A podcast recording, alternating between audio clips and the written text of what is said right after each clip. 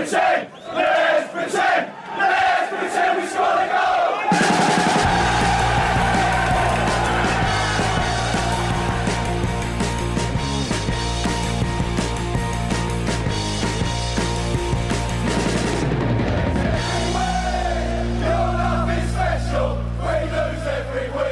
Hej och välkomna till Premier League-podden, Sportbladets sådan, där vi kommer efter en omgång där tre matcher slutade oavgjort. Eh, och det mest spännande med det är ju såklart att det var topplagen, både Arsenal och Liverpool, som spelade oavgjort och det gjorde att andra lag hade chans att ta sig i kapp.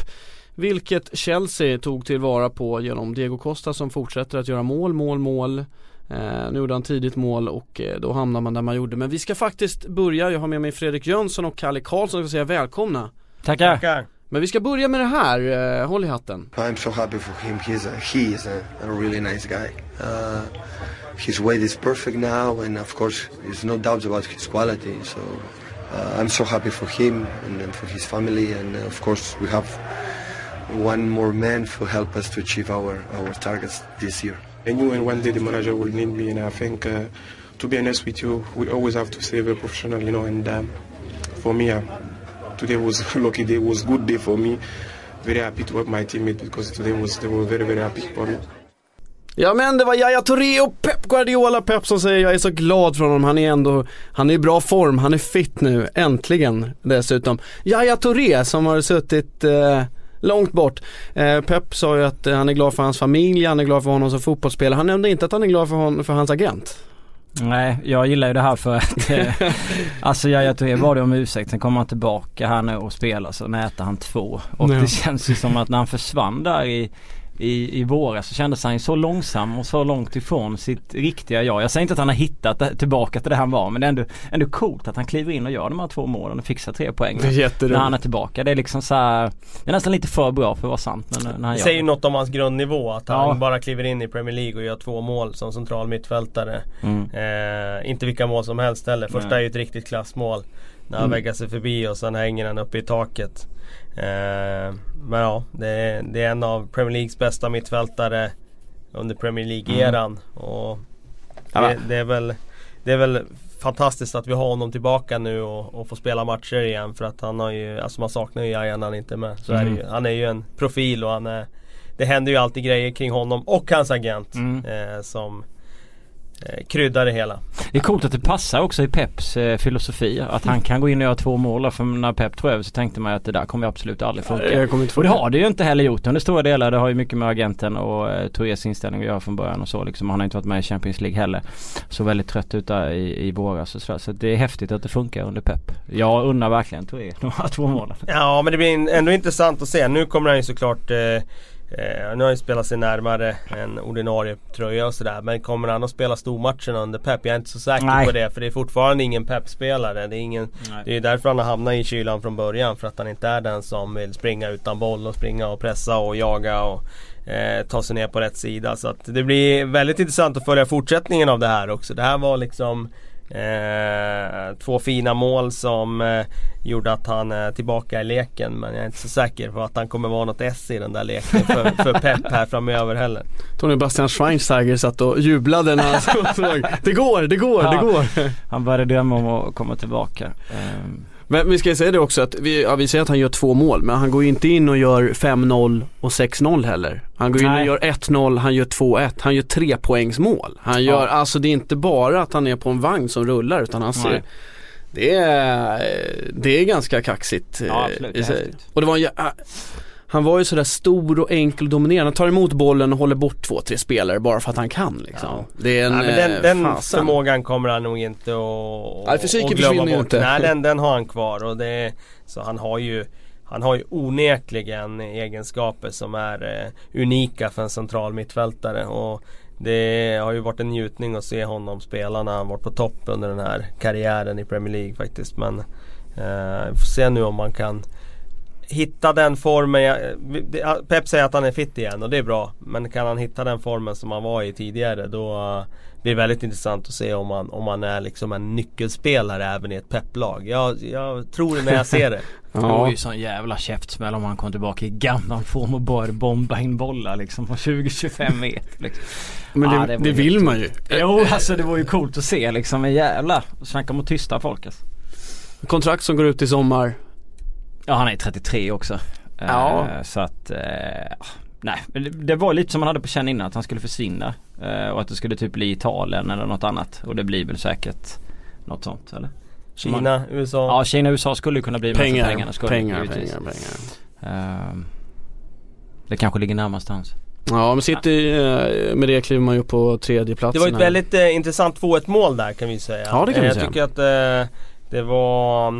Ett, eh, ett tvåmål som, som dessutom Crystal Palace ta med fan borde ha stoppat. Ja, verkligen. Alltså, Så här igen. Det var ju en hörna som gick bara rakt igenom eh, efter backen in på liksom den farligaste ytan. Och det som var intressant där det var ju att de lyckades ju highlighta det där eh, i Sky Sports där. Att de hade gjort ett byte där och tagit bort Benteke som skulle markera eh, ja, deras starkaste huvudspelare i City då. Om det var Touré han skulle markera. Så kom Conor Wickham in, fick den markeringen och då hade ju eh, Lee hade ju uppgiften att berätta för Conor Wickham att han skulle ha den markeringen på Touré. Problemet var bara det att då var det ju ingen som hade koll på första ytan där som MacArthur hade haft tidigare.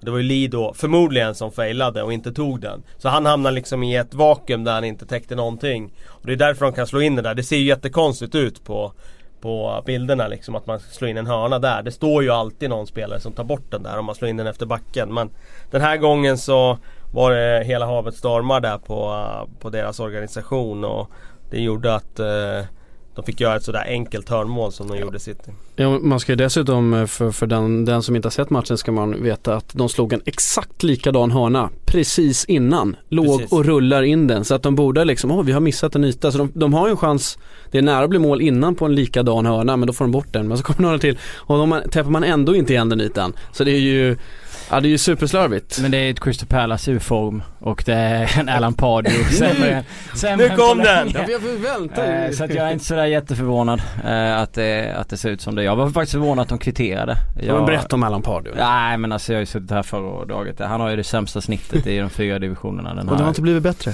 Nej det här, Det här året. året, Ja det här Mm. året. Kalenderåret. Ja om. exakt. Mm. Och, eh, ja, det, det är inte så konstigt om man tappar organisation och tappar spelidé och tappar andra saker när man har honom som tränare. Jag har sett det förr i min egen klubb. Att det har inte funnits någon idé och det har inte funnits någon organisation. Menar du Preben Boys då i Ja. division 5 här i Stockholm eller? Nej men i Newcastle. Det var Ja. vissa matcher kanske som, som att det funkade liksom. Så att eh, nej, eh, jag är inte så jätteförvånad att det ser ut som det gör. Jag tycker det var så sjukt att han inte för alls länge sedan kopplades ihop och eventuellt skulle bli förbundskapten eh, för England. För mig var det bara så här: what the fuck is Ja, happening? men det säger ju, det, det har vi sagt förut, det, det säger ju bara någonting om hur illa ställt det är på tränarfronten i England. Ja herregud. Eh, Ja, det är svettigt. De ligger så långt efter Tyskland och Italien och Spanien på den punkten så det är, det är löjligt faktiskt. Det är pinsamt. Mm. Och sen så har de, med det sagt så är hela ligan nu fullproppad med jättefantastiska tränare. Men det är inte så många brittiska. Nej, så är det ju. Men de kanske Jag menar sig. Palace har ju fina spelare. Jag har inget emot Palace heller som klubb bara för att jag sitter och ger Pardy en snyting här. Men eh, alltså man har ju sett det förr liksom. Och han har fått sparken förr och, och så vidare liksom och kört ner klubbar och så. här. Jag tycker det är tråkigt att man inte får se de kvaliteterna som finns hos vissa spelare som är i den klubben. Alltså. Det man kan säga med Palace nu tycker jag att de är ju rätt vassa framåt. Alltså Jo. med Zaha, med Benteke och eh, med Pancho. Panchon är piggen så. Ja, eh, det som de däremot har tappat totalt det är ju organisationen bakåt. Eh, Scott Dan höll ju ihop det ganska bra under förra säsongen och eh, tyckte de hade ett fundament där bak som var ändå rätt bra. Men nu känns det som att det är väldigt, väldigt virrigt där bak. Eh, farligt när de blir satta under tryck och det blir inlägg och så vidare. Eh, bräckliga kan släppa in mål på alla möjliga sätt, individuella misstag och som även som vi såg här vid hörna, liksom kollektiva misstag av att det finns ingen organisation. Så att eh, med den defensiven som de har nu då kommer de vara inblandade i, i, I skiten. i, i skiten Ja, där nere. Så är det. Snack alltså. Ja, de, har ju, eh, de var inledningsvis i alla fall det mest inläggseffektiva lag, eller off, de slog flest inlägg av alla lag eh, inläggsvis. Nu har jag inte kollat staten på, på några matcher men de, de jobbar ju väldigt konsekvent med ut på kanten, in med bollen helt enkelt. Men de har inte fått med sig det. Och om vi ska ta i den här änden då idag. Vi har ju redan varit inne lite på City och, och Yahya Touré. Yahya Touré är ju, alltså, jag blev så glad när, jag, när det här hände. Det måste jag faktiskt erkänna. Det är så roligt på något sätt hela den storyn. Men ja. vi har varit inne på det. Men det, jag bara jag tänker på det så blir jag återigen lite, lite glad.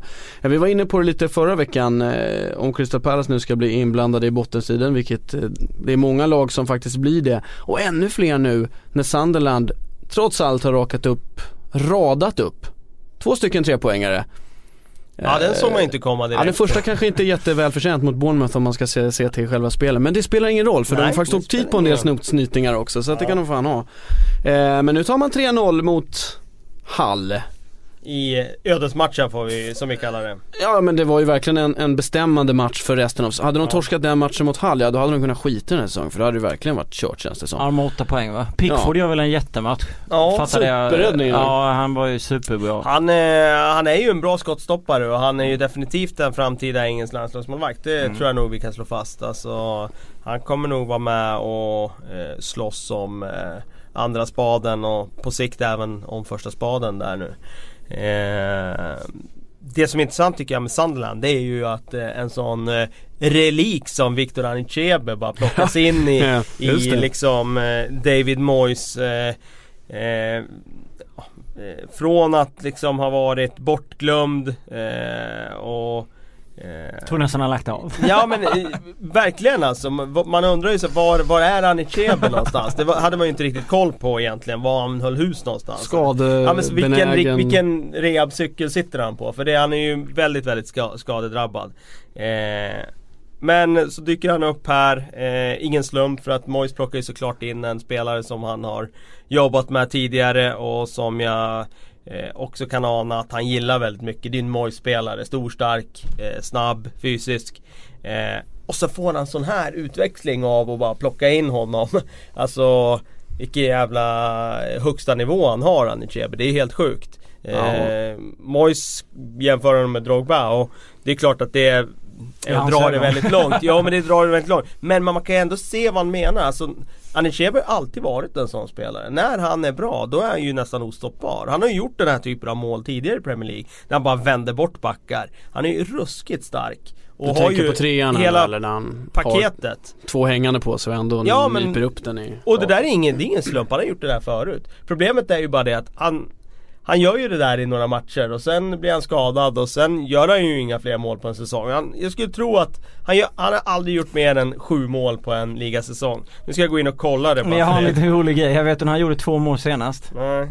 Det var wow. 2006. Ja men jag tänkte... För eh, Moyes mot Newcastle. Jag tänkte säga, 20, jag tänkte säga 2005 hade jag tänkt säga. Det är så sjukt alltså. Ja. 2006. Alltså inte så. mer än sju mål. Mest, mesta mål han gjort det är sex mål. När var det? Säsongen 2012, 2013 2013 i Everton. Då spelade han, den, den säsongen startade han 19 matcher. Han har alltså, antalet starter som Anicheba har gjort sedan han kom till Premier League, det är alltså det här är ingen bra rad alltså för, för Anichebe. 5, 10, 5, 6, 8, 5, 19. Det var den säsongen då när han spottade in 6 mål. Noll starter. Ja i och för sig, den säsongen gick han till West Bromwich och då blev det 11 starter, 11 starter, 3 starter och två starter den här säsongen. Och det är de två nu. Det är de två och nu. Det är två och då är det tre mål på dem.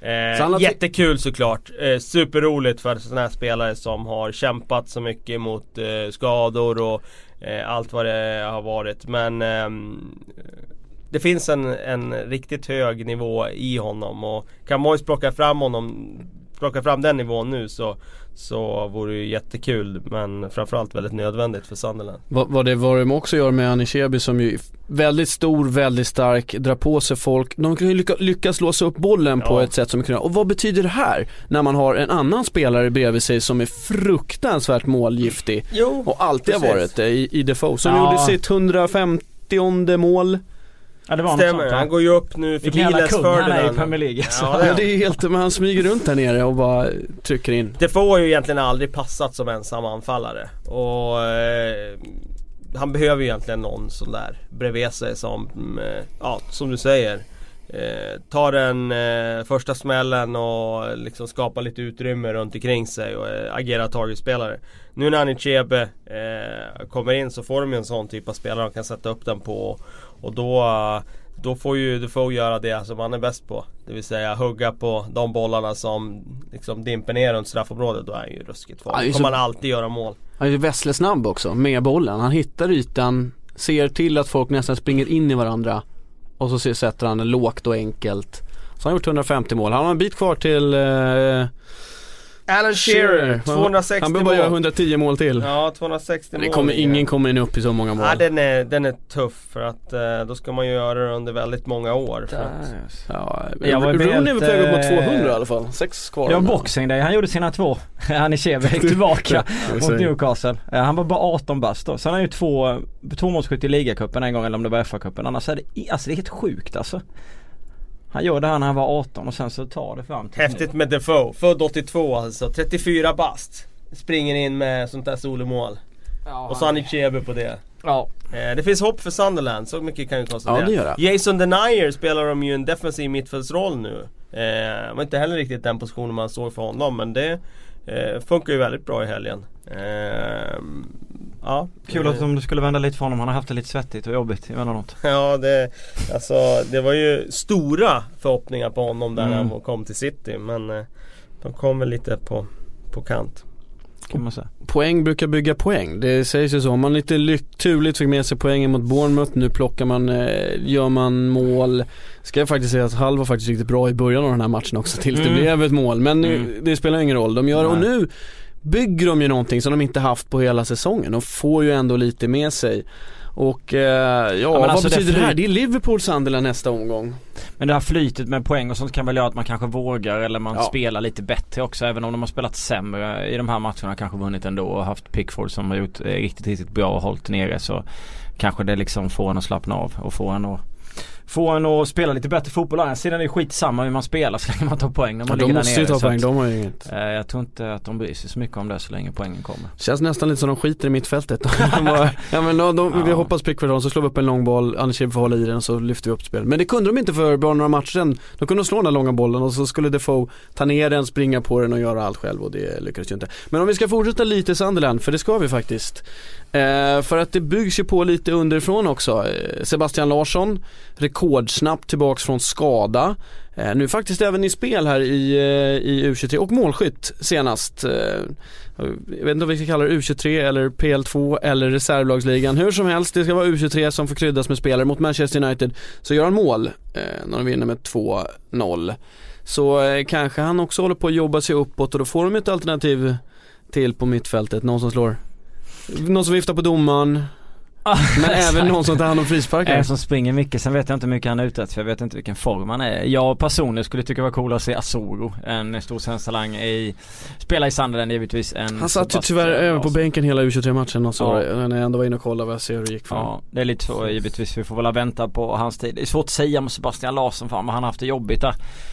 Känns det som. Jag kommer ihåg när han skrev på för Sunderland och de skulle satsa så mycket och de skulle bli framgångsrika och fina och allting och sen har det bara varit jobbiga år liksom. Så har han varit Mm. skadad och Så som de spelar nu också, det är typ ett 4-3-3. Där ser jag inte riktigt någon Nej. roll heller för Seb. Alltså jag tycker han är bäst i ett 4-4-2 som högermittfältare. Mm.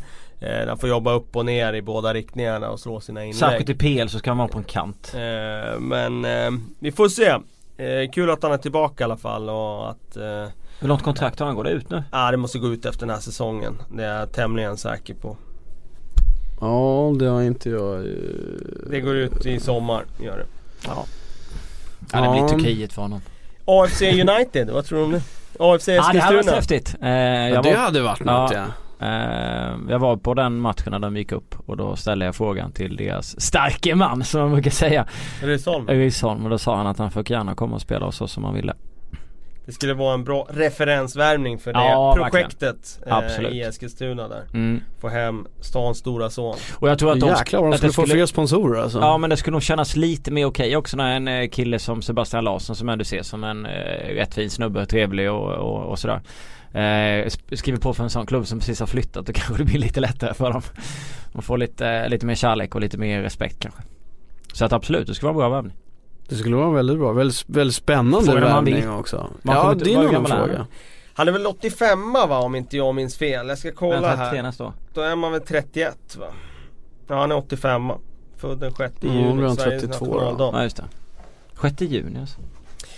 Ja men det är väl ändå eh, Jag, jag tror att han kommer göra någon, någon, me- något mellansteg innan han kommer hem till Sverige. Det har varit mycket Turkiet och andra grejer runt honom och andra länder sådär när han innan eh, vid något annat fönster så jag tror också nästan att han gör det. Han har i och för sig Ja, tjänat bra, han borde ha tjänat bra med cash där i England, han har ju varit där länge alltså. Fast det säger vi om alla spelare, han borde redan tjäna så mycket pengar, varför ska han göra något mer? Nej, liksom? nej, det, nej det kan man tycka. men du har väl också tjänat bra men du gör väl fort, jo, fortsätter ju att knäcka Ja på precis, ja precis. Så jag- På vad då? Du gör ju C live ikväll till exempel Ja exakt, då är Kalle med igen. Stämmer. Oj oj oj, nu för det blir svårt för folk att hinna kolla på och lyssna på det här och sen Men ni får retro Ja, helt enkelt. Mm. eh, Några som då spelar i den matchen, i några av de matcherna ikväll, Tottenham eh, Som ju kommer från och var på väg Väldigt nära att få sin första torsk eh, den här säsongen i Premier League ska sägas eh, Mot West Ham.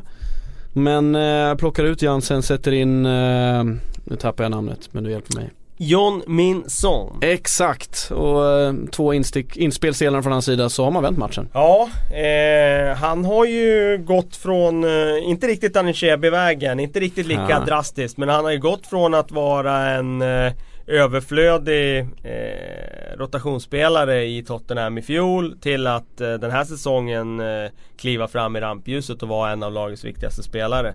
Först tog han ju väldigt stort ansvar där som anfallare när Kane var borta Mm. under skadefrånvaron. Nu är Kane tillbaka men Son hoppar alltså in här och helt och hållet matchavgörande. Det är han som skapar båda de här målen. Eh, Surt för West Ham som jag tycker Ja. slet så enormt Mm. mycket i den här matchen. De var nästan som gick på knäna i, i första halvlek redan. Man undrar hur ska de orka det här? Men Trots att Tottenham då genom Harry Winks kvitterar till 1 så tar ju West Ham och reser sig sent i den här matchen och får den där straffen. Eh, helt korrekt dömd tycker jag. Eh, jag gillar när de dömer straffar när man håller på och sliter på det där sättet till spelare.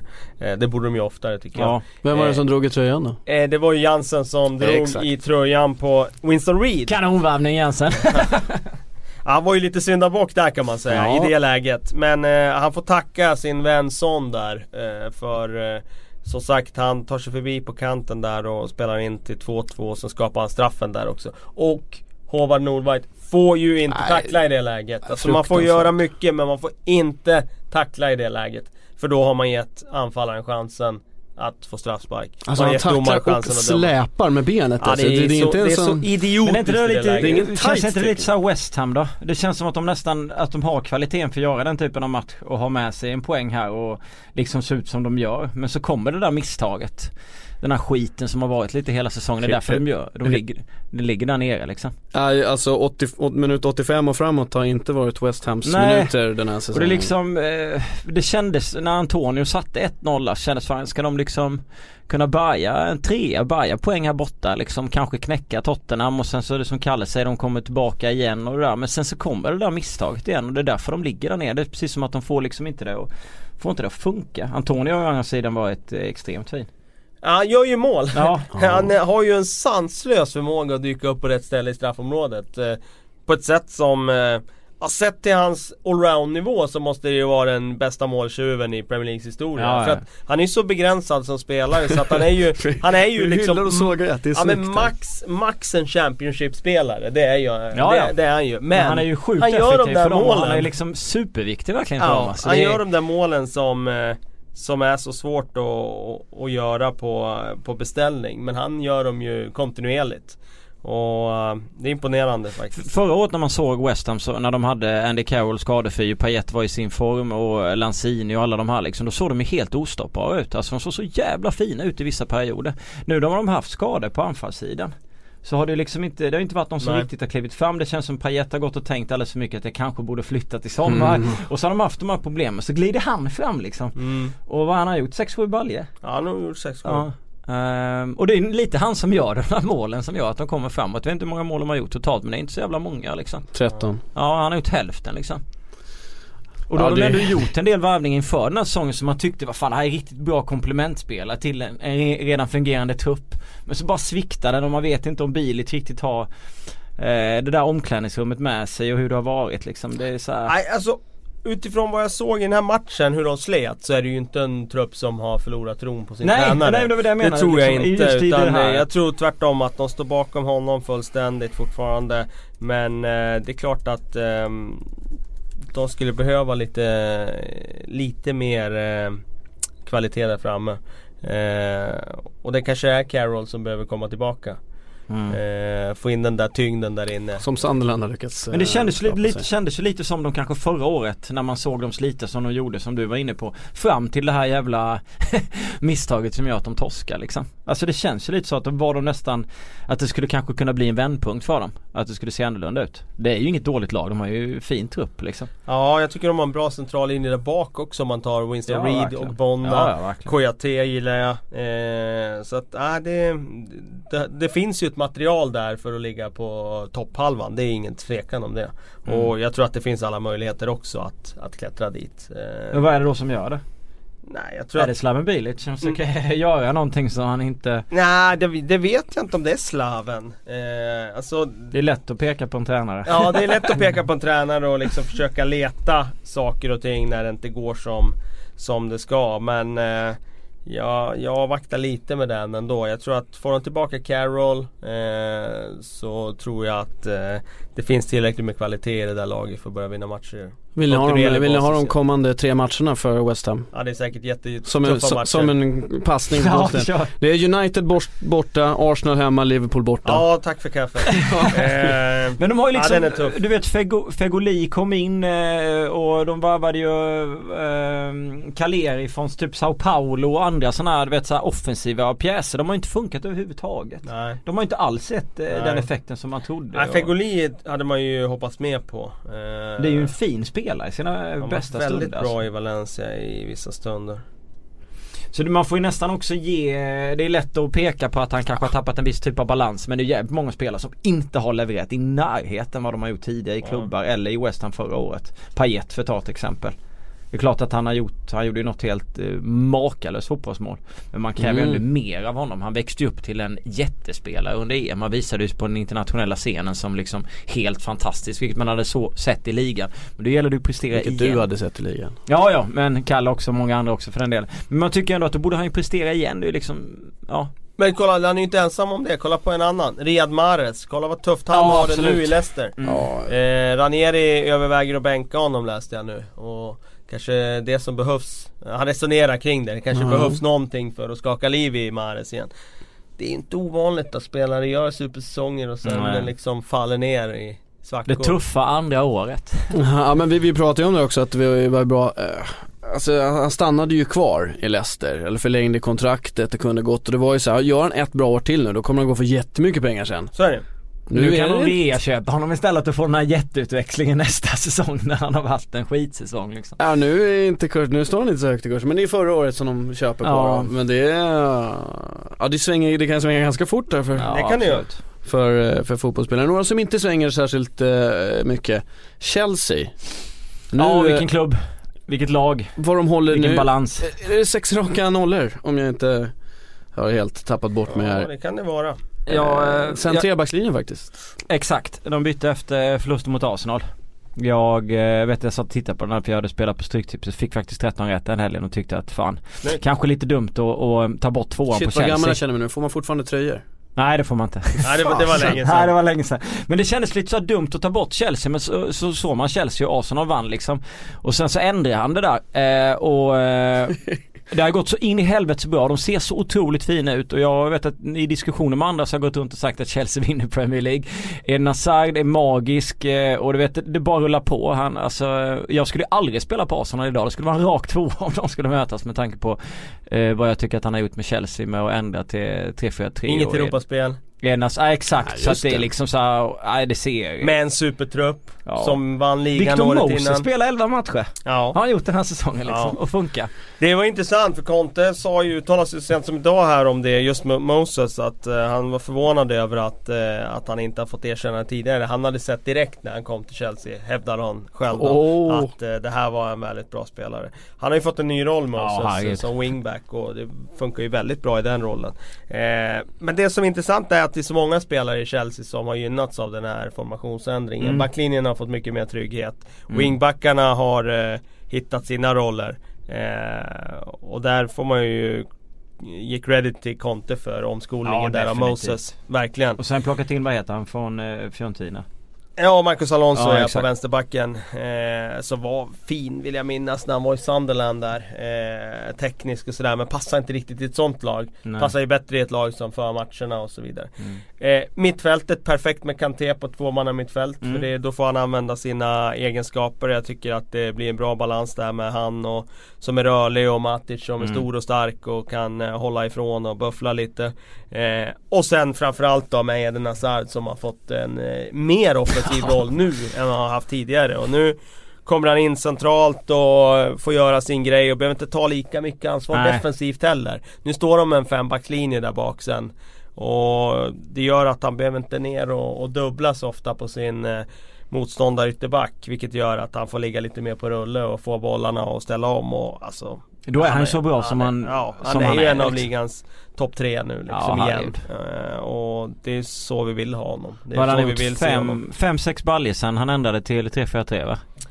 Han har gjort, kan jag berätta för dig, en, två, tre, fyra, fem baljor sedan dess. Ja. Det är ganska bra. Sen är ju Ja. Diego Costa i, tillbaka i, Ja. bra, i god, gammal god form. Grisen! ja men han är ju alltså, det är en jävla... Det är en underbar gris, Ja, det får man det är en underbar säga. gris. Vilken me- vinnarmentalitet och hela den biten. Och någonstans så, jag är sjukt imponerad att man kan efter liksom de här problemen som man hade i Chelsea med en Mourinho som eh, verkade ha fuckat alla mentalt typ mer eller mindre. Och så ser de ut som de gör nu så fort liksom. Ja, det, är, det, är, det är lite overkligt. Vi har varit inne på det här. eh, Men det visar ju att det är starka spelare givetvis och det är starka vinnare och det är vissa spelare som har varit nyckelfigurer som mer eller mindre nu sitter på bänken och är mer inhoppare och så har han liksom fått in Moses och så flyttat fram Hazard, Diego Costa levererar liksom. Det bara rullar på. Ja, jag är extremt imponerad måste jag säga. Ja, Liksom- det- och de har ju en bra trupp också. Nu ska vi komma ihåg Kurt Zuma kommer ju tillbaka här nu från sin Och så William lång, och ska- långtidsskada. Ja, ja, precis. Och sen William, han är på bänken nu. Det var deras på- har bästa till och med- spelare i fjol. Får till och med glömt att han är där Ja. liksom. Alltså, det De har sjukt, alltså. liksom eh, Fabregas på bänken. Mm. De har eh, Terry A lot can happen in three years, like a chatbot may be your new best friend. But what won't change? Needing health insurance. United Healthcare Tri Term Medical Plans, underwritten by Golden Rule Insurance Company, offer flexible, budget friendly coverage that lasts nearly three years in some states. Learn more at uh1.com. som inte har spelat så mycket. Ivanovic sitter där också. Ivanovic. Alltså, det, är en, det är en riktigt bra trupp. Det här är ett lag som definitivt kan vara med och, och slåss om ligatiteln. Och det vore ju häftigt att ta det steget från att stå utanför Champions League Ja. och Europaplatser till att gå upp och, och vinna ligan om de skulle göra det nu. Det är klart att de hade ett bra lag förut men det är just det där att man kan göra det så snabbt. Man kan vända allting mentalt och fixa det och, och gå upp och vara liksom Batshuayi får vi inte glömma heller. Nej Just det, han sitter ju en del. Jag vet inte vad han har, hur mycket mål han har gjort. Ja, han har inte fått så mål typ. Ja de ser jättefina ut. Det är ju, jag vet inte om du håller med mig om Han att, gjorde det, två i ligacupen där när han fick chansen. att de är favoriterna till att ta ligan. Ett i ligan mot Watford gjorde han också. Mattias Strömberg har frågat precis det till dig här om, om du fortfarande tror att City vinner eller att Chelsea i och med att de inte har något Europaspel och ja men baserat på den, hur det ser ut nu helt enkelt. Ja, alltså jag alltså gillar ju inte som att... precis nu. Jag vill ju inte hatta fram och tillbaka. Det, jag får de där frågorna när vi kommer en Jag bit vet. in på hösten och det var samma sak i fjol där. Att jag vill inte hatta fram och tillbaka. Så att jag, jag står fast vid City. Och jag tror att de vinner. Men eh, det är Så kom ihåg att det City går, har ju Yahya Touré också. det, det går, Precis, det har ju blivit en bonus för, för deras Kom till plocka han är i januari. Eh, Men eh, något det går inte att blunda för att både Chelsea och Liverpool har seglat upp som givna titelkandidater. Och vi sa ju redan inför den här säsongen att det var ju väldigt öppet eh, titelracet. Det är fem, sex lag som kan slåss om titeln och kan drömma om den. Och alla lag där uppe har rätt att göra det. Eh, Men eh, jag står fortfarande fast vid City. Det känns som att det här kommer bli ett eh, 4-5 lagslag långt också. Ja vi hoppas det. Det, kommer inte vore bara väl fantastiskt. Tror ni Ja. det alltså? Ja jag tror att det kommer många lag som håller, i här. Det kommer, jag går in lite på Kalles eh, Vilka- delar. Alla vilka lag lag tappar fem? lite här. Skulle det vara Tottenham eller Manchester United? Som det ser ut nu är det ju Tottenham men eh, det är så pass mycket kvar att spela om så att det går ju inte att utesluta någonting när alla slår varandra Nej. där uppe i toppen. Det är ju en match i helgen nu, Chelsea-Tottenham på lördag. Innebär ju att något eller båda de lagen kommer tappa poäng. Det kommer ju såklart göra att de andra kan komma ikapp. Käka ikapp lite avstånd. Så nej jag, jag tycker det är för långt, eh, långt kvar för att börja Vi har spelat en tredjedel. Ja, vi ska, vi ska in i julperioden där. Då börjar det börjar utkristallisera sig lite mer. Det, det du kan ryka på på City är väl, eh, är väl skadorna. Det är ju en, det är ju en trupp som har eh, en del strul med skador. Det är väl Du det. tänker kompani Agüero eller? Ja och Kevin De Bruyne också för den delen. Alltså det är många sådana spelare som går sönder som har en historia av att vara liksom eh, Ja, spelare med, med problem. Eh, det är väl i så fall... Eh, Går De Bruyne sönder så ofta? Men han har väl haft en del bekymmer och varit borta en del. Han har haft något skadebekymmer i fjol där han var borta i några månader. Och- Sen och- så fan, Och. Arsenal ryker väl på att Arsenal Arsenal med Wenger och Wenger och sen så blir det ett race mellan Chelsea och Liverpool där Liverpools balans är lite för klen och så går Chelsea som vinnare. Watford då? Åtta, bara en Ja, poäng coolt. efter Everton och Manchester United. De åkte ju på den där jävla smällen mot Liverpool 1-6. Det har jag surit några gånger här i, i sändning men de hade ju den där 1-6an där. Eh, och började väldigt bra mot Leicester här nu senast. Pumpade väl in två bollar på, på 10 minuter sen så, eh, så höll man det. Och det tyckte jag var eh, ett eh, styrkebesked från Watford som känns som en, eh, ja det har varit rätt svajigt. De har släppt, släppt in rätt mycket mål. Eh, ändå. Och jag tycker det är extremt starkt att vara åtta. Ja det är det, Efter verkligen. 12 omgångar. Lyfter på hatten för Walter Mazzari. Absolut. Eh, då var du inne på Everton som då är en poäng före eh, Watford. Som bara tog, bara, nu är situationstecken i luften. Man möter Swansea som ligger ja, låg på fem poäng tillsammans med Sunderland inför den här omgången. Men som tar en poäng eh, här. Och tar, man tappar nästan tre. Ja det är ju... Eller nästan, man, det är... Det Det är är, rejäl missräkning för Evertons del. Det är klart som tusan att de ska slå Swansea hemma. Eh, och nu var det dessutom ett turligt kvitteringsmål där Coleman nickade in den i 89 sa vi va? Eh, Ja. Och ja, bra nick absolut men det är lite turligt att få den där träffen som liksom seglar nästan över keepern och in där. Alltså Så det är en att, eh, snygg nick ändå, det måste ja, jag ge honom. För att han får. Precis den kraft och den placeringen, den enda kraft och placering där han kan sätta en Ja, nick precis. därifrån. Så att det blir en lobbnick Men det, över. alltså det är Han lite är så, så coolt, eh, coolt när man kollar. Everton är ju så extremt eh, beroende av Lukaku givetvis. Han har väl gjort hälften av deras mål. Eh, och han är ju en sån spelare som kommer i ett stim. Sen bara öser han ju in mål och sen så bara lossnar någonstans. De gjorde ingen vidare fotbollsmatch här mot, mot eh, Swansea. Men det är samtidigt lite, vissa saker ser likt från förra säsongen men vissa saker tycker jag är eh, jävligt coola. Att det är likadant och Lukaku känns som en sån att det liksom rullar på med mål och sen så är han mållös ett tag. Eh, vi, vi snackade precis om Watford, Igalo och Dini. Igalo förra året var han öste in mål. Han har gjort ett! Ett mål på tio. Och han var ju liksom sån extrem måltjuv. Jag och måste det är kolla inte Igalos mål under 2016. och det är inte måste alls vara- eh, sig likt från förra året men vissa saker är det. Och Everton var ju så här, eh, det minns ni hela förra året också. Att man tycker att kom igen vad är liksom, ni har så jävla fint lag, fin trupp.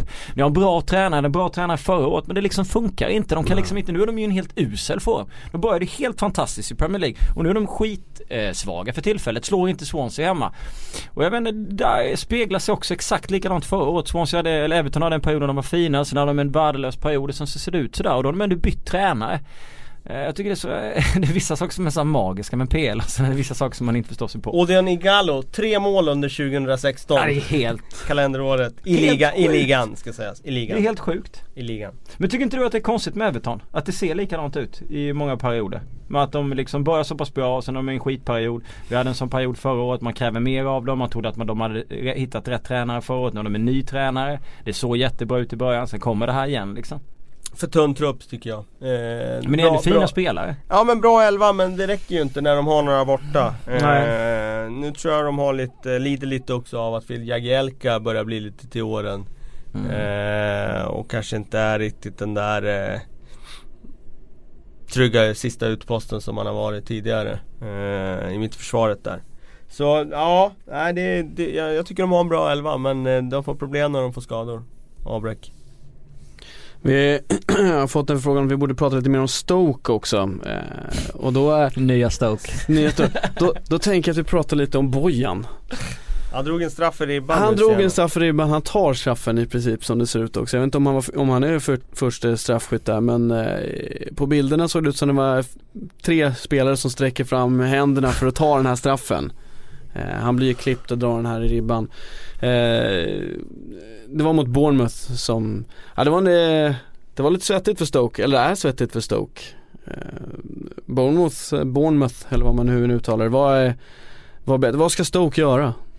Jag vet inte, det är så svårt att analysera den här klubben. Vi hade en period där vi var helt lyriska över nya Stoke och allting såg så spännande och fint ut när balansen satt och sen så att bara Joe Allen har gjort fyra mål i år gör mig helt såhär Vad är det som händer i den här klubben och vissa har underpresterat och så vidare. Så jag, jag, alltså jag tycker det är så svårt och, och jag gillar ju fortfarande revolutionen Jo alltså jag, jag har ingenting emot så, jag säger inte det men det, det är en svår klubb att, att få grepp på. Absolut, men eh, jag tror att det är svårt att Säg att man gör den eh, revolutionen som Mark Hughes har gjort där och liksom styra om från att vara ett fysiskt lag med Peter Crouch och John Walters på topp mm. till att ha Bojan och Sherdan Shakiri och, och eh, Afelai och allt vad de heter där framme du kommer alltid eh, finnas en nedsida när du byter spelsätt och byter spelarmaterial. Det är klart att du inte kan gå över till att spela en annan typ av fotboll och så fortfarande vara lika bra på defensiva fasta Nej. situationer liksom. Det säger sig självt.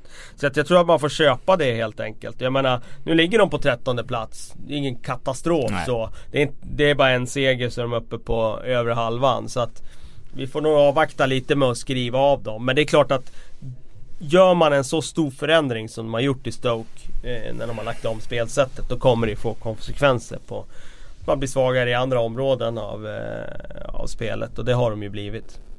Jag har tappat namnet här men jag läste frågan förut om Joe Allen, är han bäst i Premier League?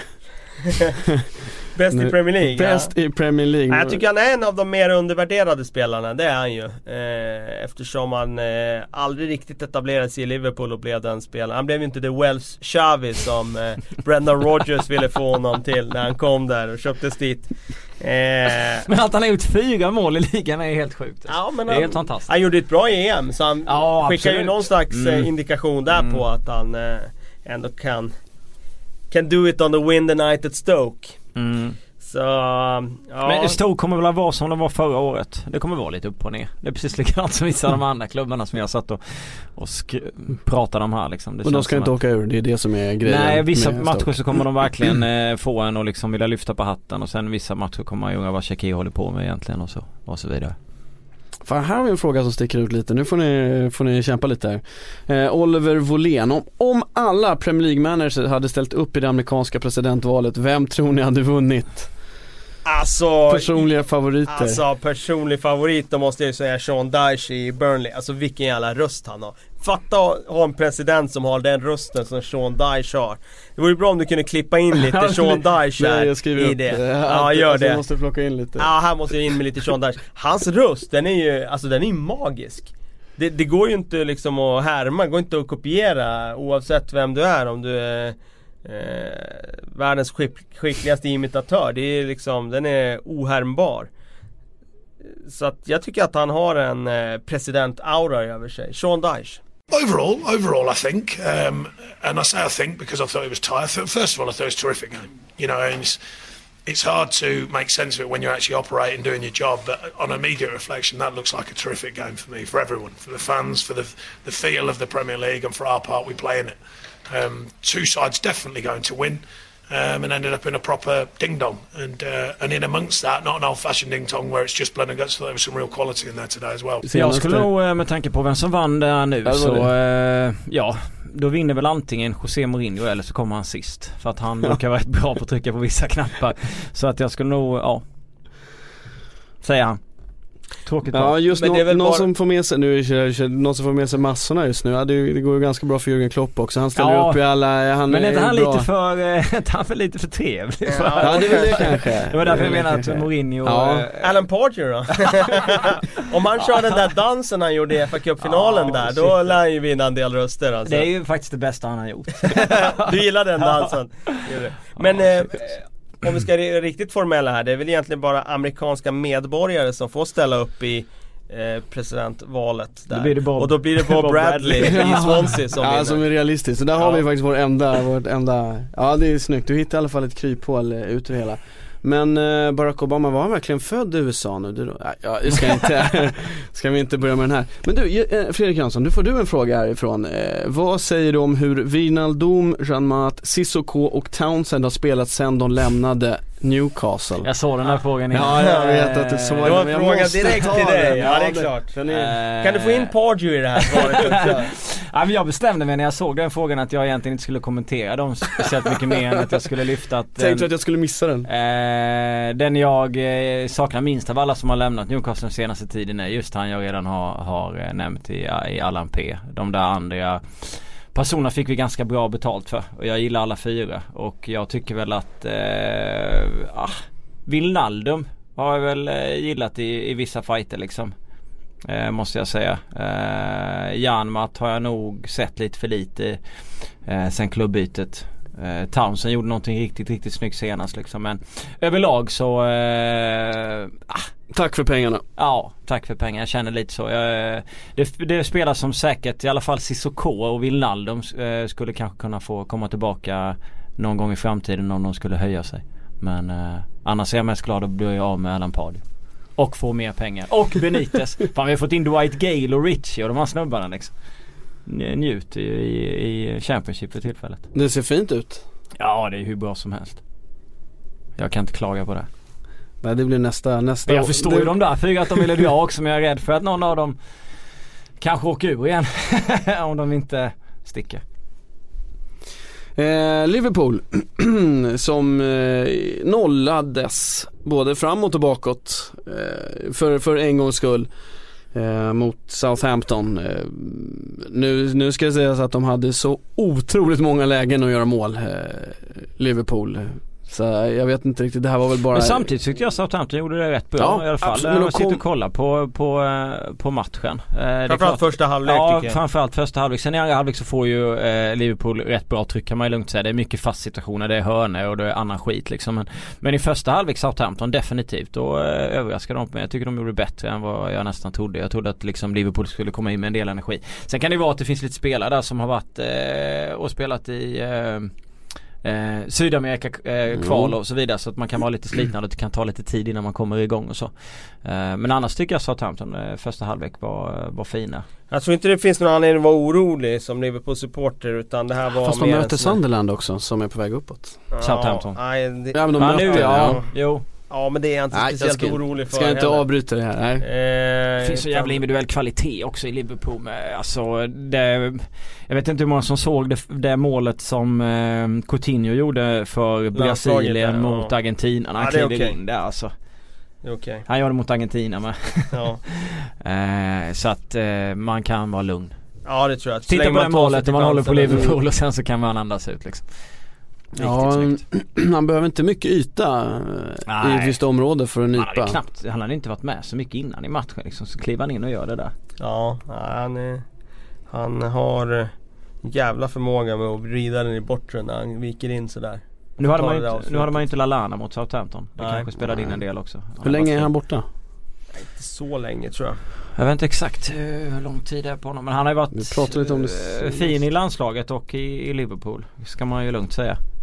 Verkligen, han har varit eh, en av Liverpools mest formstarka spelare och svår att ersätta med sin Mm.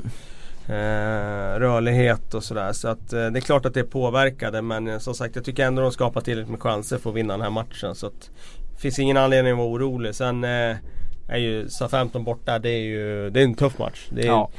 Om man tar utanför toppsexan så är det ju eh, kanske den svåraste matchen man kan ha i Premier League. Ja, eh, Jürgen Klopp sa det i intervjuerna efteråt att det här, det här är en sån här match som, vi som man normalt sett förlorar. Eh, Jag menar med tanke på att eh, när, man, när man har en sån här match, när man skapar mycket chanser och inte gör dem, då brukar det komma en kontring som man tappar in den. Så en poäng, ja, det är nästan som en seger. Man ska inte glömma bort att Southampton är riktigt svåra borta också. Så att, eh, och en poäng, en poäng, som man sa. De, han de var är ju trygga, de har ju rätt mycket boll också vanligtvis på hemmaplan Southampton. Det är väl egentligen bara mot Arsenal och eh, någon match till som man inte har haft bollen och mer än vad motståndarna haft på hemmaplan. Så att de är ju ganska liksom trygga där så jag, eh, jag förstod att det skulle bli som det nästan blev. Jag tycker att man ändå ska vara ganska glad. Eh, vad har man upp? Man har en poäng upp till Chelsea va? Liverpool. Ja, precis. Ja, nu, man har inte tappat något titelrace på, på 1-1 borta mot Southampton. Eh, inte, inte här i alla fall. Eh, det var två spår som jag har tappat bort. Men ska man vara Ett, eh, orolig som Southampton-supporter? Mm, nej det tycker jag inte. Det beror på vad man har för förväntningar men eh, det finns fortfarande en 11 där för att vara på övre halvan och det är ju det de kan liksom kalkylera med. Mer än så det är ju orimligt. Mm. Så att eh, jag tror att de kommer sluta där någonstans runt mitten övre halvan. Jag tycker att de har eh, väldigt, väldigt bra backbone i det där laget med Fraser Forster och Virgil van Dijk och Fonte. Den Ja. trion där Mm. är ju riktigt, riktigt bra. Det är Och de är säga ofta det- riktigt bra. De klappar ju väldigt sällan igenom liksom. Precis, och de har fysiken också Mm. och Forster har längden och nej, det, det, det, är en, det är ett riktigt bra eh, eh, fundament de har där bak och sen eh, eh, tycker jag att de har eh, något som alla lag behöver i eh, Charlie Austin. En sån där målspruta som gör de där extra målen, enkla målen. Så att eh, nej, jag tror att det är mitten över halvan på dem. Så jävla svag för Charlie Austin alltså. Så jävla fin spelare. Han gör kommer det. ju alltid göra mål, Ja. vad han än är. Ja, Så är det ju. man gillar ju det. Vi har inte pratat någonting om United Arsenal och det måste vi göra där Giroud kommer in och eh, snor poäng.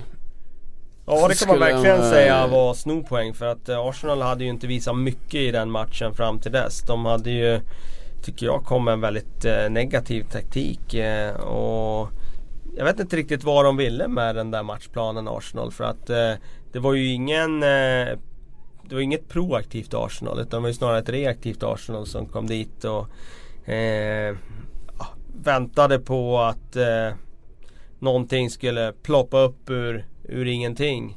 Snarare än att de, att de gick för det själva. United tycker jag gjorde en jättebra match där. Verkligen. Eh, tryckte fram i pressen på ett sätt som de inte har gjort hittills den här säsongen och störde Arsenal och liksom fick dem ur rytmen. Och tyckte Ander Herrera gjorde en väldigt bra match på mittfältet där. Framförallt Mm. han. Eh, Mata var inte så dålig heller. Mata var också väldigt, väldigt bra. Eh, och det var ju de som kombinerade fram till målet Ja, dessutom. också.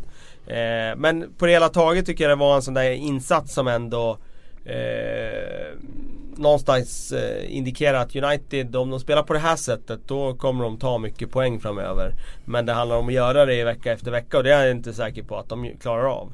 Eh, men det här var en av deras bästa insatser. Och då får de ändå bara 1-1 hemma mot Arsenal. Och Det var en av Arsenals utan. sämsta insatser och då får de ändå 1-1 borta mot United. Och det är det där som är problemet i det här Eh, läget för José Mourinho. Att även när hans lag gör en väldigt bra match som i det här fallet så, så räcker det inte till tre poäng ens på hemmaplan. Det jag satt och tänkte på efter där när, eh, när Arsenal kvitterat 1-1. Det var några år sedan när Arsenal och Manchester United möttes och Wenger sätter in Arshavin som vänsterytter och Ferguson kastar in Antonio Valencia och Valencia går runt på sin kant och spelar in Ja, bollen. på Emirates och, så- var ja, det. så avgör ju United. Är det 2-1 målet eller om det är kvitteringen? Ja det är nog 2-1 målet tror jag. Här väljer Tänker du Rashford här nu? Ja, Wenger väljer att sätta in två eh, gubbar och slår ju Rashford ganska enkelt där och skickar in bollen och gör sitt med huvudet och så är det 1-1. Jag ska inte sitta och liksom jämföra de prestationerna rakt av för att eh, ja, Rashford var ju inte en kille som har bytt in utan han spelade som tidigare. Men någonstans där så får man väl ändå ge Wenger att han eh, gjorde de bytena och eh, utnyttjade den situationen. Ja, eh, Rashford tycker jag är bra defensivt som ytter annars. Just tack vare sin snabbhet. Nu får han ju möta en riktig fullblodshäst. Det Mm. är Oxlade Chamberlain som kommer in i slutet av matchen. Full kräm i benen. Rashford har inte det. Nej. Och då behöver man vara lite smartare så man inte bara bjuder på yttersidan där och bara slå ner den och springa. För då är det jobbigt att hänga med i, i eh, 88 minuten när man själv är, är trött i benen. Och det var ju det som var problemet där för Rashford att han inte var tillräckligt smart och Han har väl inte fått den positionen där. erfarenheten än. Nej precis och där lärde han ju så, såklart någonting Mm. bara med det här och han kommer förmodligen göra det bättre redan nästa vecka. Men ehm, eh, ja, sen tycker jag väl också att det var ett fall av att hade Chris Måling varit där inne centralt i boxen så tror jag att han hade varit tillräckligt stark i den luftduellen där. Ta några steg bakåt och ta en kamp med Giroud. Mm. Så det i alla fall hade varit, blivit en kamp i den duellen. Ja, får verkligen komma Ja, helt det var ju själv. lite enkelt var det. Ja, nu Phil Jones och Antonio Valencia, även han i bortre ytan där. Det blir väldigt, väldigt eh, valpigt eh, känner jag när Giroud får gå upp och hoppa själv där. Och visst, Koscielny plockar bort Jones men jag tror inte, jag är inte säker på att han har plockat bort Smalling på samma enkla sätt. Borde inte göra det tycker man efter det man har sett. Men du förstår parallellen av det va? Ja du kommer ihåg Ja, det ja, gamla ja målet? absolut. Jag kommer ihåg det målet. Eh, Men det är klart att, eh, ja en Rashford några år äldre hade väl inte, han hade väl dragit ner Ox får man väl hoppas för United supportrar i det läget. Eh, om det kommer igen. Malais ser säkert någonting i, det, i den situationen. Men för Arsenal också som, som de visar det sättet som Giroud, han har ju fått vara ganska mycket, väldigt bärande många år, ska göra allt. Alltså gör även tekniska men nu, eh, här får han visa sin fysik och sin längd och göra liksom, när lagen Mm. är nedtryckta då är Giroud Alltså det är en bra nick han får på där. Visst, absolut. han är helt omarkerad, han jag får gå upp helt själv och det, och, Jag vet inte, alltså jag tycker att han eh, under vissa perioder är fantastiskt fin och sen vet man inte vad, vad han håller på med liksom. Han, han har ju tagit utvisningar i, i CL, eh, i, borta mot Dynamo Zagreb, han bråkar med Ferrati i PSG och det är liksom så här, Det blandas och ges jättemycket från honom och jag tror aldrig han kommer få det där riktiga, riktiga erkännandet innan han liksom Han är inte jätteung heller. Nej innan han Nej. presterar över en längre liksom längre säsong och inte liksom gör de här sakerna. Hur många matcher gick det förra året utan att han ätade? Ja, det Det var gick en ju- del där. Ja, de har ju ett gäng sådana och sådär liksom. Så att det är klart, det måste vara skönt för honom att få göra det här. Eh, å andra sidan så hade Chris Smalling och någon annan där kanske han inte klarat av det. Det är svårt att säga liksom. kanske Han är inte 30 för den som Ja. Ja, men jag, jag tror Men är det inte lite också typiskt, eh, nu ska jag inte säga att Wenger oftast eh, hittar den här typen av anfallare för att han har haft fina anfallare genom åren. Men det kanske är en sån här klassisk eh, Wenger-värvning som aldrig riktigt Ja just det, han hade en torka i ligan i fjol där från 13 januari till 8 maj. Den är ganska lång. Ligan. hyfsat eh, jobbigt läge att ha den måltorkan också. Men Ja. jag, tror att, jag tror att han mår ju bra av att inte vara tvingad att prestera. Alltså för nu är det ju det är de andra som gör mål också. Så att han Jo, kan komma in absolut. som kryddan på moset. Det är inte så här, vi spelar från match, du måste göra våra mål. Nej exakt. Ja Eh, alltså jag vet inte om det kommer lyfta honom. Eh, Ja men det tror jag. det gör det kanske. Jag tror det. Men men. Eh, Cazorla var ju inte där. Nej, Det Saknad. eh, märktes. saknas alltid när han är borta. Han har ju en förmåga att liksom tugga igång det där passningsspelet Mm. på ett sätt som bara han kan göra i Arsenal. Och eh, visst han är kanske eh, inte den starkaste spelaren i defensiven så men eh, han behövs i Arsenal. Det gör han utan tvekan. Eh, om vi ska titta lite framåt. Eh, Chelsea-Tottenham. Känns ju som eh, en ganska stor match. Det var ju den matchen förra året var det väldigt många gula kort till Tottenham. Den matchen som gjorde att man helt försvann ifrån eh, titelracet. Ja just det var den där, han spårade ur. Ja det var en, en, eh, väldigt hetlevrad match. Mm. Och nu är det dags igen. Och, och, och ehm, Svårt att se att det blir lika. Nej det tror jag inte. Men Danny Rose som ju eh, ja, han, han, eh, har ju gått ut och berättat nu att det var väldigt, väldigt ledsamt i, i Tottenhams omklädningsrum efter den matchen. Ja, nej, men Med det kan folk man som förstå. grät och sådär. Ja, okej. Och det har spridit sig nu såklart. Ja, Eh, och många mems med skrattande Eden Hazard. Eh, Men det, är- alltså det är ett tufft eh, möte för Tottenham med tanke på att när jag såg de dubbelmötena mot Bayer Leverkusen så var jag inte imponerad överhuvudtaget. Eh, måste jag säga. Jag var faktiskt besviken. Å andra sidan så saknar man lite spelare givetvis. Och nu så möter man Monaco som man måste slå i Champions League. Och sen så ska man Ja. möta ett Chelsea som är så tryggt så att det är nästan löjligt för tillfället. Som kan eh, Som träna på nu Ja, i veckan exakt, som så det-. Så det är klart att det är stor fördel Chelsea där. Ja, är det är inget snack om saken. Och det är väldigt, väldigt eh, tuff fight. Och ser man liksom inbördes möte bakåt här i tiden så är det den där 5-3 vinsten den första i första 2015 som Tottenham har. Annars är det liksom 4-0 Chelsea, 3-0 Chelsea, 2-0 och två oavgjorda sista 5-6. Så att absolut fördel Chelsea. Det ska bli extremt rolig match att följa. Och jag skulle bli förvånad eh, om Tottenham har kvar den där nollan. som jag pekar på Ja, på som skärmen som på ingen ser. Ja, efter Stanford eh, Bridge-mötet. Därför jag tror att det verkligen Eh, kommer kosta dem eh, matchen ikväll men man hade ju liksom den sena fighten mot West Ham i lördags kväll. Monaco spelade i fredags mot Lorient. Nu ska de möta här. Monaco går vidare på kryss. Är väldigt trygga, fin balans, bara två torsk. Falcao i en tiger. Han var ju inte där i PL. Alltså ska Nej. Tottenham komma dit liksom och måste verkligen pumpa här för att Just kunna det. gå vidare. Och jag tror verkligen att de bryr sig om Champions League också. Det är inget snack om saken. Nej Inte det gör lätt de att- ju. Det de. ta sig vidare där liksom. Så jag, jag tror det kan kosta dem väldigt, väldigt mycket. Samtidigt som Kalle har nämnt eh, några gånger i, här i podden också att Chelsea, att de inte spelar i Europa. Jag tror att de mår eh, jävligt bra av det. Ja det, det gör de utan Mentalt. Ja. Inte ekonomiskt men mentalt. nej, mentalt ja. Ekonomiskt behöver de det men uh, Ja. rike ryssen.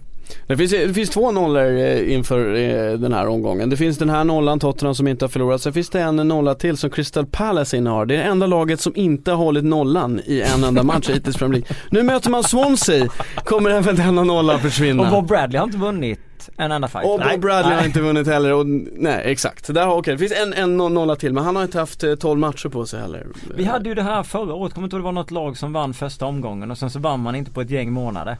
Ja inte det Aston Villa? Ja det var Ja, Aston Villa. Aston Villa Ja, det. Swansea och Villa. Det är inget eh, bra överhuvudtaget. Nej den är ju absolut spännande. Vilka är det som, är det Swansea som spelar hemma? Eh, så är det, Ja. precis. Ja det här är väl, eh, ja, om nu Swansea ska ha några mer chanser, det är väl precis det. Ja då måste man ju ta de här chanserna som dyker upp nu. Ja, inget snack om saken eh, överhuvudtaget.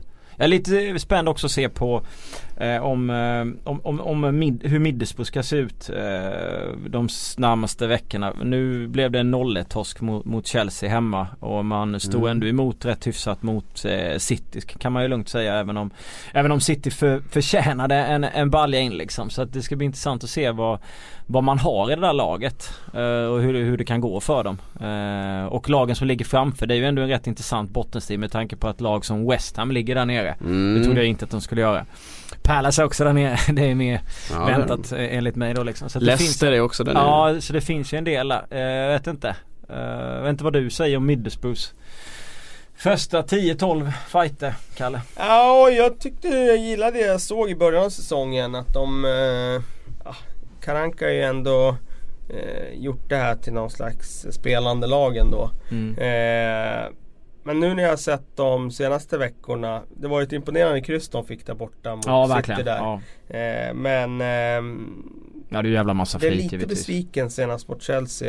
Eh, att man var så uddlösa framåt. Mm. Och det får mig ändå att tycka att eh, det blir kanske bara krig där nere på plats 15 och neråt ändå. Jag tyckte inte de skapade så mycket mot Chelsea. De hade inga problem riktigt Chelsea att att hantera Mm. Middlesbrough. Ställde inte direkt dem på prov. Nej. Eh, och det tycker jag väl kanske de borde ha gjort. Men det är lite där, det håller jag med om, det är lite där som man känner också, har, går man in i en krisstämpel situation för tidigt då? Om man inte vågar köra för att man har ju ganska lite att förlora hemma mot mot Chelsea på så vis. Det finns ju liksom mer krav att man ska vinna Nej precis, det är det jag menar. Så det, Det är det jag här, menar. kommer man, har man gått Hemmaplan, in i, Chelsea. ja, har man gått in i eh, en krisstämpel sjukt tidigt då liksom? För man måste ju ha anfallsspel så man måste ju Fast kris våga. tycker jag inte att det är. Alltså de behöver inte känna nej, att det är kris liksom. nej, jag men- menar en seger så är de ju uppe på elfte plats. Alltså, Mm. eh, Men jag menar det här bottenlags Ja, jag förstår vad du menar. liksom. Ehm, ja det är knivigt. eh, Negredo och Ramirez är ju såklart oerhört viktiga för, Ja. för Middlesbrough, så är det ju. Eh, Adama Traoré gillar ju jag skarpt för att han har en extrem speed och kan hitta på saker. Men det är lite mer en ung bonusspelare som kommer vara upp och ner hela tiden. Men just Ramirez Negredo, de två är ju Mm. ändå hyfsat rutinerade nu. Framförallt Negredo. Och de, det vilar ett stort ansvar på dem. De måste göra det. Och Negredo klarar ju inte att göra det senast mot Chelsea. Då tyckte jag han blev väldigt isolerad där uppe. Mm. Men han blir lätt det där, det känns som han kommer Han hade behövt en Anichebe blev bredvid sig. Ja. Det är där Men alla kan inte ha Alla behöver en Anichebe. Men han har ju å andra sidan bara tre mål kvar under hela säsongen om han nu ska hålla sig till sitt Ja men det kommer han ju. Han kommer ja, men, inte, ja, men det kommer inte toppa, eh, toppa över sex mål. Det tror jag inte. Nej men det, Det gör bara, han ju aldrig. Det är ganska svettigt för Sunderland för de har fått bra utdelning på hans tre mål förvisso men eh, då har han ju bara tre till. Då gäller det fasen att de får poäng för dem om det, om det ska om det ska bära Jag säger väl för vägen. mycket här nu. Han blir väl som Igalo förra hösten nu Anichebe. Han spottar väl in mål hela varenda jävla match Men nu. mer tid för Stuani då? Mer matcher för Stuani, vad har han gjort? Ja, 6, ja. 7, 8 va? Ja, något sånt. Så det borde det ju rimligen bli. Eh, med tanke på hans CV och så vidare. Mm. Eh, så... Jag menar krysset mot eh, City är imponerande. De fixade krysset mot Arsenal. Som jag tycker Arsenal får skylla sig själva för att man spelade för länge med eh, ordinarie lag mot Ludogorets i Champions League innan man var med 6-0 och sen så spelar man 0-0 hemma liksom. Byt lite folk, Wenger, lufta lite och sådär liksom. Men eh, det är ändå imponerande de två kryssen. Eh, men som sagt inte så mycket anfallsspel. Jag tycker ändå det blir kul att se om, man- om man klarar av att och, och hänga kvar liksom. Att, eh, Jag tror det finns tillräckligt med plankor för att hänga kvar, det tror jag. Ja. Eh, med det stänger den här lite ris och ros till Wenger i sina byten. Både bra att han eh, byter in eh, mot Absolut. Rashford och också lite roligt att han inte byter ut mot Ludogorets. Hur som, vi, stort tack för att ni har lyssnat. Eh, ja, spännande helg både bakom oss och framför och den här ligan kommer leva till sista omgången. Så, Lovar, lovar du det? ja det gjorde jag nu. Ja. Ah, fan.